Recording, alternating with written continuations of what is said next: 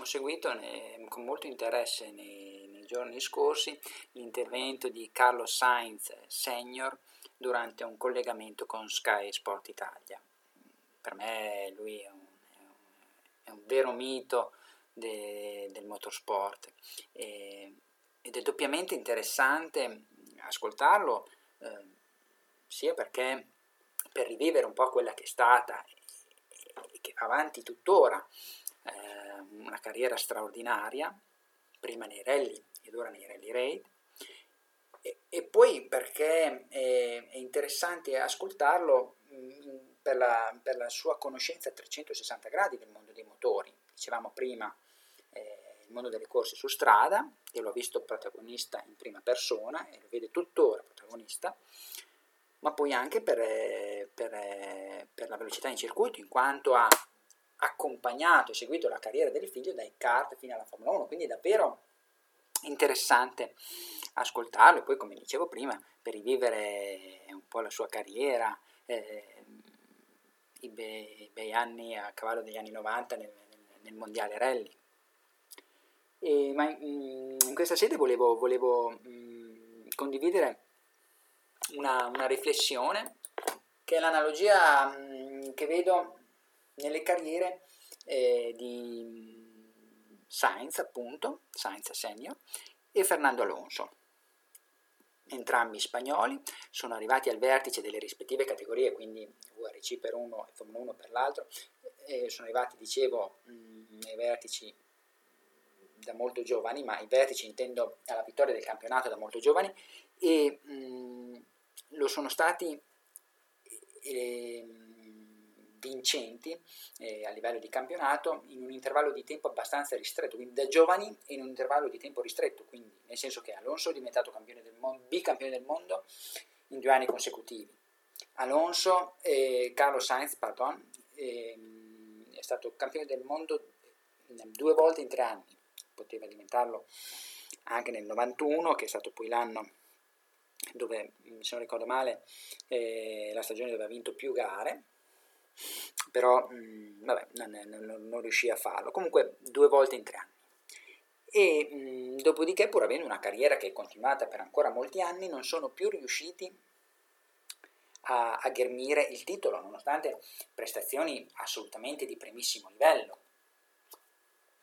E, mm, e, e, pur avendolo sfiorato in, in più occasioni. Cioè, Alonso, vabbè, ci ricordiamo tutti tutti, ad esempio Abu Dhabi 2010, mm, ma almeno anche un'altra, ma, un'altra, ma anche eh, un'altra in un'altra occasione, sempre con la Ferrari, eh, ci è andato vicino, però sia ad Abu Dhabi, francamente, eh, veramente, cioè, se la si rifà no, mille volte quella gara lì, eh, cioè, il risultato verrebbe sicuramente diverso, quindi cioè, almeno un altro titolo eh, poteva tranquillamente essere suo. Carlos Sainz è arrivato a giocarsi il titolo all'ultima gara, quindi arrivandoci davvero molto perché quando arrivi a giocato all'ultima gara, eh, sia nel 94 che nel 95 con la Subaru, ma poi anche nel, nel 98 è il caso che tutti ci ricordiamo perché ha perso il titolo a 300 metri dalla fine di un rally, del rally rack. Quindi insomma veramente ci sono andati vicinissimi più volte e in più hanno mostrato prestazioni straordinarie anche con macchine mm, non, eh, con una macchina non la più competitiva del momento. Di nuovo Alonso con la Ferrari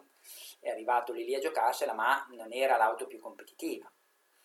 Eh, Sainz me lo ricordo con una Escort che insomma ormai era,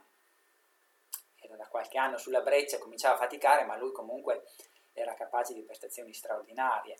E anche con, con la, la, la, la, prima con la Escort VRC che non era a livello delle altre VRC o della Lancer Gruppo A però comunque era, era, era sempre lì che dava fastidio a, agli altri entrambi sono poi tornati a vincere in altre categorie eh, Alonso è riuscito a vincere Le Mans e a Daytona, mentre Sainz, fantastico, tre volte vincitore alla Dakar. Altre, altre analogie, secondo me, anche nella, nella scelta nelle scelte dei team che mh, a posteriori non sempre si sono rivelate poi così azzeccate e, e hanno dato poi via una girandola di, di, di, di squadre, cioè eh, ad esempio appunto Alonso arriva in McLaren, ci rimane solo un anno e poi va alla Renault per due, poi alla Ferrari. E ricordiamo che Alonso era arrivato alla McLaren firmando il contratto e allora fece molto scarpore ancora prima che iniziasse la stagione, quella che poi fu l'ultima stagione con la Renault. Sainz invece giunse alla Lancia, quando purtroppo però la Lancia non era più un team ufficiale e il materiale passò insieme alle evoluzioni che, pre- che l'ingegner Lombardi aveva già preparato per la Delta, passò al, al, Jolly Club e fu comunque una stagione piacevolissima per lo spagnolo che ricorda con, con, con, con grande piacere, però i risultati non vennero, purtroppo. Dopo arrivò la Subaru, con la, con, la, impresa che aveva debuttato eh, sul finire della stagione precedente, anche lì ehm, arrivò a sfiorare il titolo in entrambe le stagioni, però il rapporto fu difficile, c'era nella squadra eh, il, il, formidabile talento emergente, eh, il grande, com, eh, indimenticato Colin McRae, che era nato agonisticamente nella ProDrive, eh, nel team ProDrive, e quindi probabilmente mh, mm, era anche mo- molto ben visto, molto amato all'interno della squadra, ma giustamente, e chi è che non amava Colin McRae? Fatto sta che, anche, che il rapporto fu difficile anche lì e dopo due anni andò via dalla, dalla Subaru Pro Drive e, e, fece anche fatica poi a trovare un, un, un, un volante competitivo che poi trovò eh, nella Ford, come ricordavamo, come ricordavamo prima, con una Escort che sembrava poi eh, destinata a soccombere, ma insomma, quando le, tra, le, tra, le, mani dello spagnolo comunque era, diceva ancora la sua. Quindi sì, in definitiva possiamo dire che entrambi avrebbero potuto tranquillamente vincere di più, eh, però insomma sempre questo collegamento di, di qualche giorno fa Sainz eh, si diceva tranquillo di, di, quello che aveva ottenuto, nel senso che poteva, poteva, avrebbe potuto anche vincere di più, però eh, andava, andava, bene così. Poi, insomma, è stato eh, il primo a vincere, a, a, sfatare un po' quel tabù eh, secondo il quale nelle gare nordiche potevano vincere solo, i nordici e adesso, e adesso insomma, per vincere il campionato URC bisogna essere forti su tutte le superfici. E poi voleva vincere la Dakar, l'ha fatto per ben tre volte, quindi insomma, eh, si è preso delle, delle, delle grandissime eh, soddisfazioni e fa parte della, della, della storia del, del motorsport.